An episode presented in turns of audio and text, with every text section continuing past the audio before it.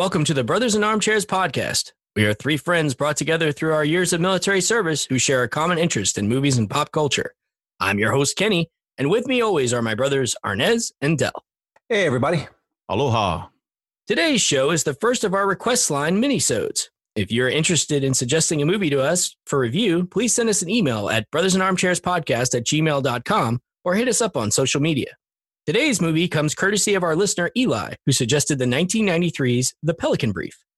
A few weeks ago on our Facebook group, we posted that both Denzel Washington and Julia Roberts have recently signed on with Netflix to film the Netflix original movie Leave the World Behind, which prompted a discussion that ultimately led to the only other film that the pair had done, 1993's The Pelican Brief. Before we begin, please subscribe and leave us a review wherever you listen to podcasts. We would really appreciate it. And now, let's get right into the review. From the best selling thriller by John Grisham, author of The Firm and The Client. From Alan J. Pakula, director of All the President's Men and Presumed Innocent. Julia Roberts, Denzel Washington. The Supreme Court of the United States, our ultimate symbol of law and order. But in a single night, two of its justices will be brutally assassinated. A thousand miles away in New Orleans, a lone law student has pieced together who did the killings and why, and created a document that has become known in the corridors of power as the Pelican Brief. Now, she has become a target, and the only person she can trust is an investigative journalist. Everyone I've told about the brief is dead. If this thing reaches as deep and goes as high as we think it does, these men will do anything not to be exposed.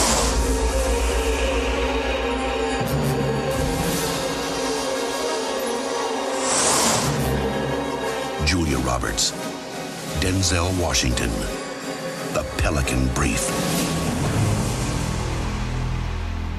The Pelican Brief, 1993, directed by Alan J. Pakula, starring Denzel Washington, Julia Roberts, and Sam Shepard. Available for streaming on Showtime Anytime and Fubo TV. Based on the New York bestseller by John Grisham, a law student uncovers a conspiracy putting herself and others in danger. All right, Kenny, I got this one. Hey, you ever notice how the older the movie gets, the shorter the synopsis is? I, mean, I could read the back of the book. Maybe that would be more. right? All right, so this movie was released uh, December 17, 1993. Film was met with lukewarm reviews, pretty much a consensus of all the critics, and even on Rotten Tomatoes with today's crowd, about 54%, I think. Um, mostly complaining about the plot not being complex enough. Even though the book reads very well, I think it was oversimplified in the film. Kenny, you remember we talked about complex plots back in the 80s and 90s, right? yes.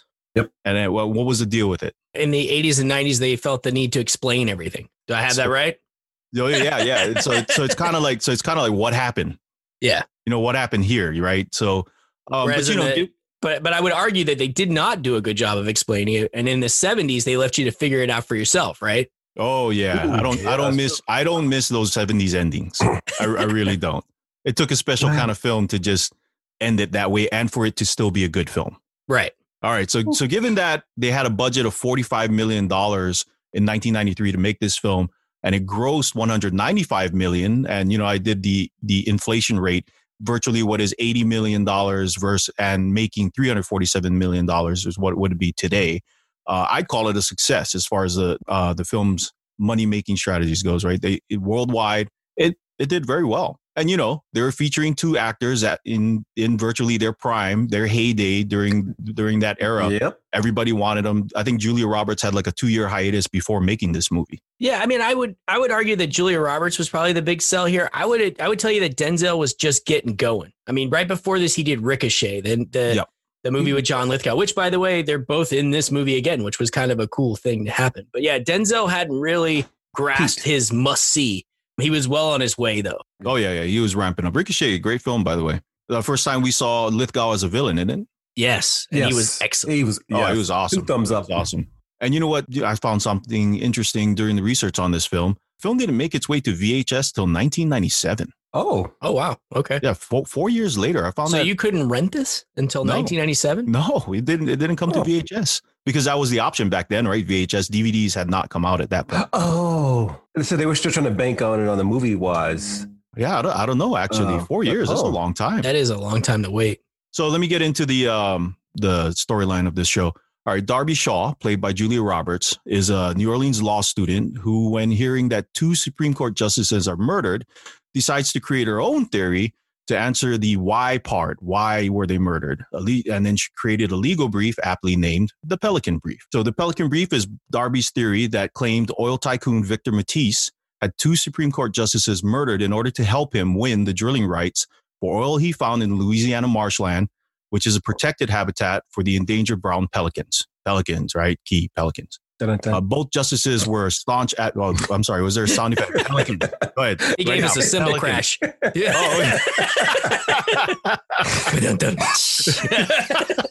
I No, not to. in a. That's like the key word, right? It's not a joke. I know.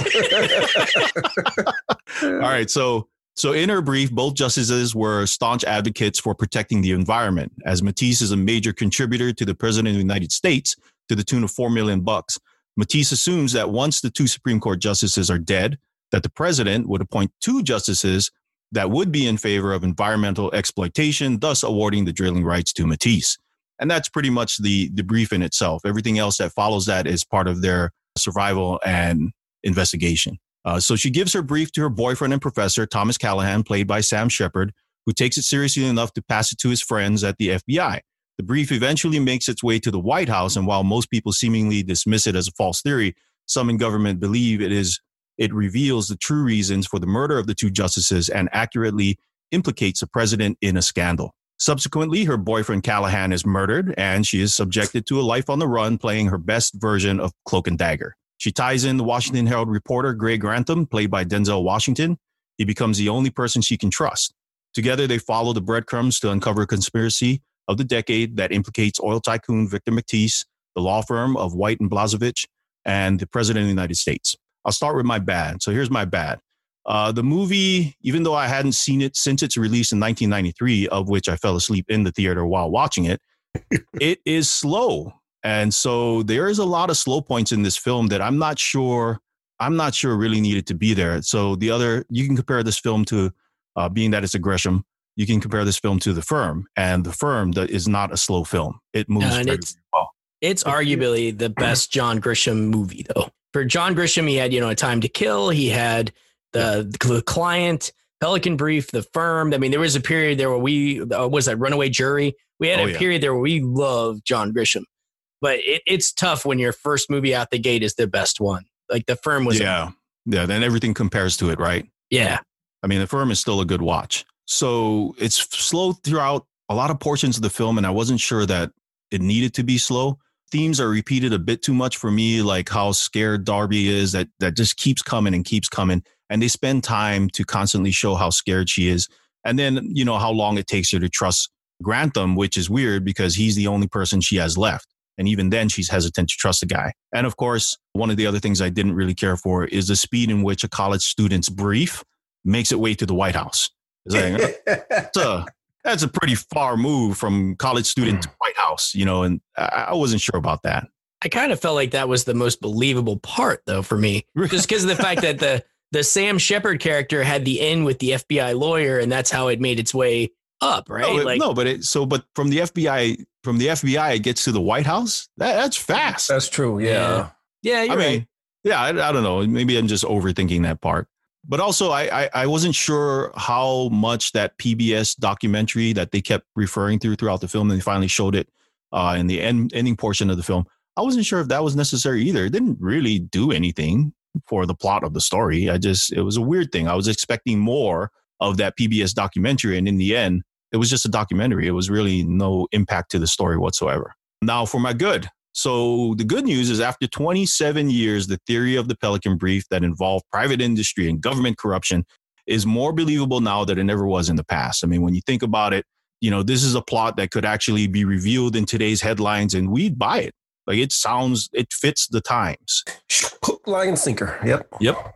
And for that reason, in my opinion, the film did age well. The biggest win for me is the chemistry between Julia and Denzel.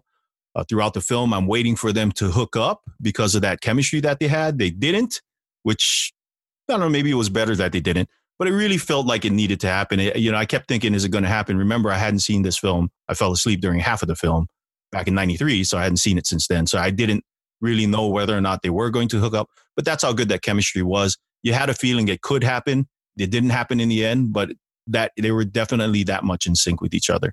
To some degree, I think that without Denzel and Julia headlining this movie, that this movie probably would have been a bust. Hey, Del, let me just. Uh, I actually saw um, almost an article. It was um, a video clip of that that they were interviewing Denzel Washington, and he doesn't really like to kiss anybody he works with other than his wife. So, oh, is that right? You think that had something to do? with I it? think they rewrote this because they were always. He was trying to. The I forgot who was interviewing him was trying to say that are they rewriting scripts for you?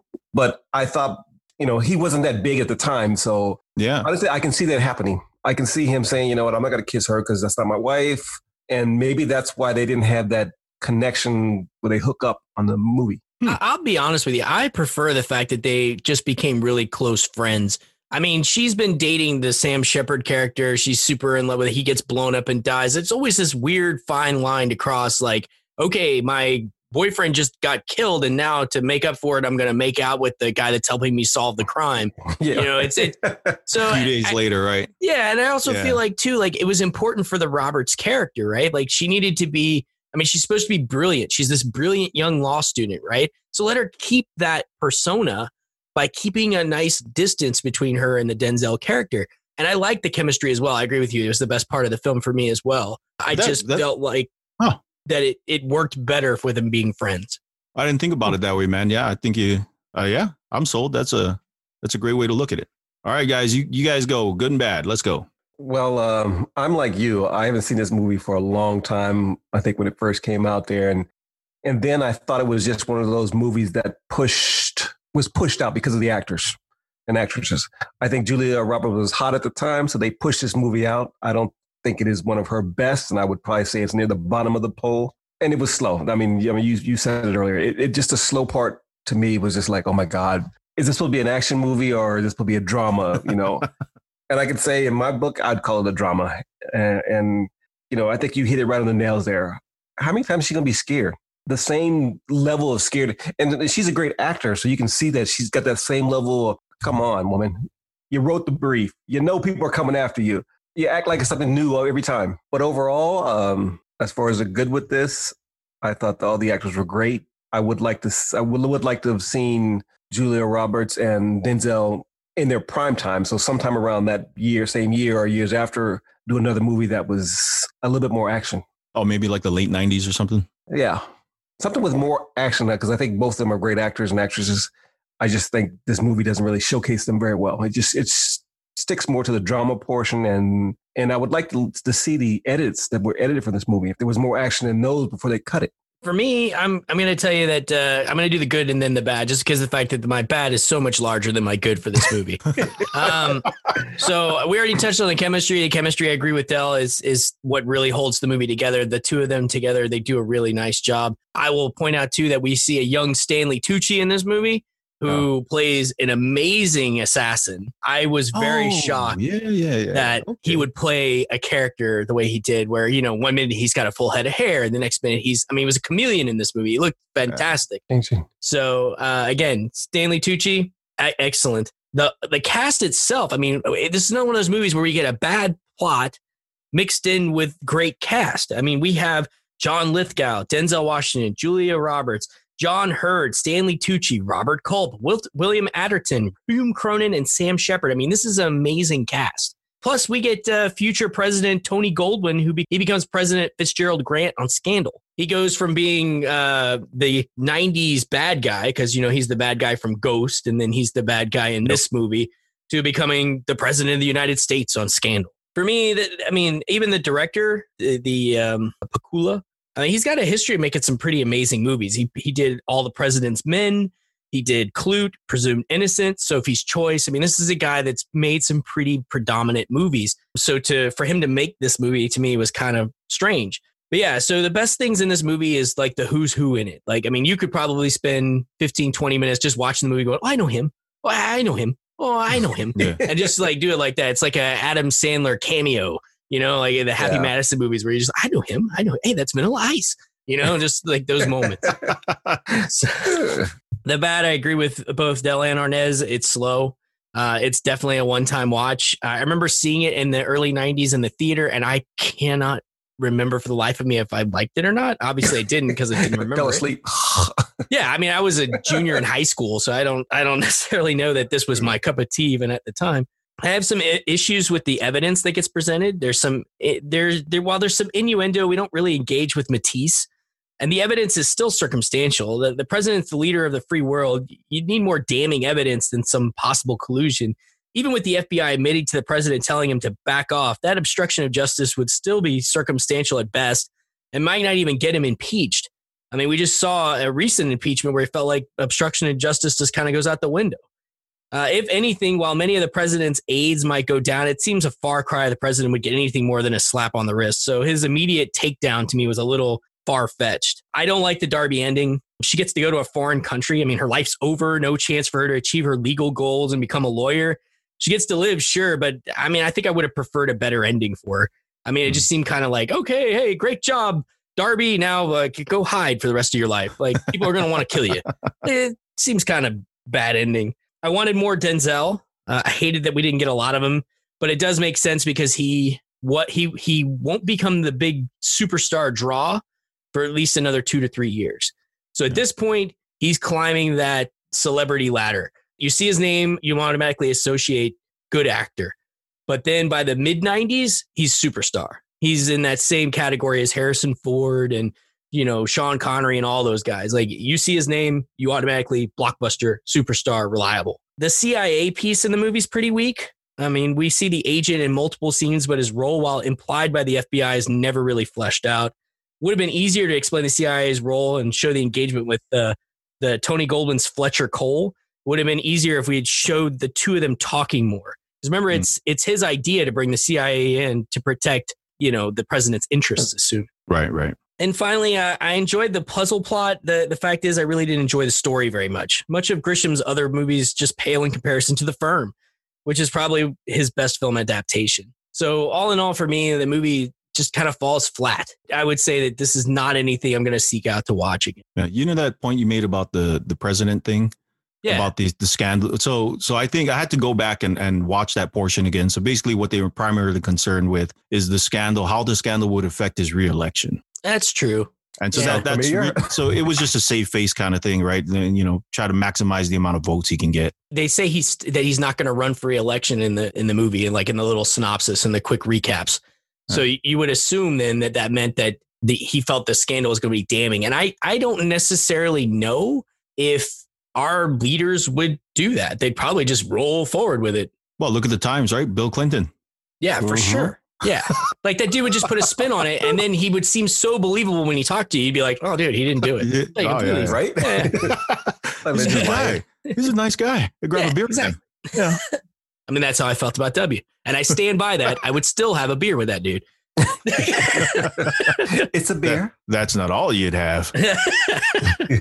But yeah, no, I, I I dig the points, man. Great breakdown of the good and bads. But you know, over uh, when you mentioned that the director, I think Yeah. one of the complaints from the critics back then, especially uh, Siskel and Ebert, was that they felt having that director do this movie was overkill. That it was below what he could do, what his capability Oh. was. I mean, it, it seemed evident to me that he made all these amazing movies, and then he makes this. This just seems like a sore thumb in the guy's Yeah. career. And maybe it was a maybe it was a casting thing. Maybe they just wanted to, you know, try to put everybody together and hope for the best. Well, I mean, they had this uh, this conspiracy theory movie, right? So, and they looked at the probably the list of directors who had success in directing conspiracy theory movies, Oh. like The Manchurian Candidate, and this guy directs All the President's Men. And if you're Warner Brothers and you're like, we need a solid hit, I mean, you go grab the guy that's done it once before, see if you can get Lightning Bottle again. Dale, did Yeah. you say what this movie cost to make? 45 million at the time, which is by inflation rates for today would be 80 million. And what did it make in the box office? At the time, 195 million, which is today 347 million. So it was a Okay, hit. so Oh, it was Yeah. yeah, it's a worldwide, and and that was worldwide, right? So you get you're taking all the money in. So yeah, for I mean, four times the investment, so they did good. Yeah, to me, this is another one of those cases where people bet on the outcome. They were like, "Oh, let's see what's going to happen." We get Julia Roberts, Denzel Washington, John Grisham novel. Man, yeah, I'm let's go in. see this. Yeah. Yeah, and it, it you said it came out in December, right? Yep, December. so the 17th. holiday movie season, people are home. They want to go out with their families or their loved ones. was conspiracy movies big back then. I wonder. I was going to ask which one, what movies came out before this? So You in know, the '90s, we had a bunch of them, right? We had like Conspiracy Theory with uh, Mel Gibson. Oh and- yeah, and yeah. I think yeah, Julia yeah. Roberts, right? It was Mel Yep, Gibson. that's right. Julia Roberts. That's right. That's right. Wait a minute. She was Uh, we had we had the Pelican Brief, and then we had a ton of thrillers. Thrillers were huge in the '90s, um, Hmm. especially you know we we we ran the gamut of all different kinds of thrillers. We had the fugitive type of thriller, you know, or Hmm. the Who Done It. We had this kind of conspiracy thriller, and then we had the, of course, all loving erotic thriller, which was huge. Oh yeah, that's right. So Um, we were big with thrillers in the '90s. So maybe that's why this movie was a hit because it fit that thriller that if people wanted the thriller, and so they took this film.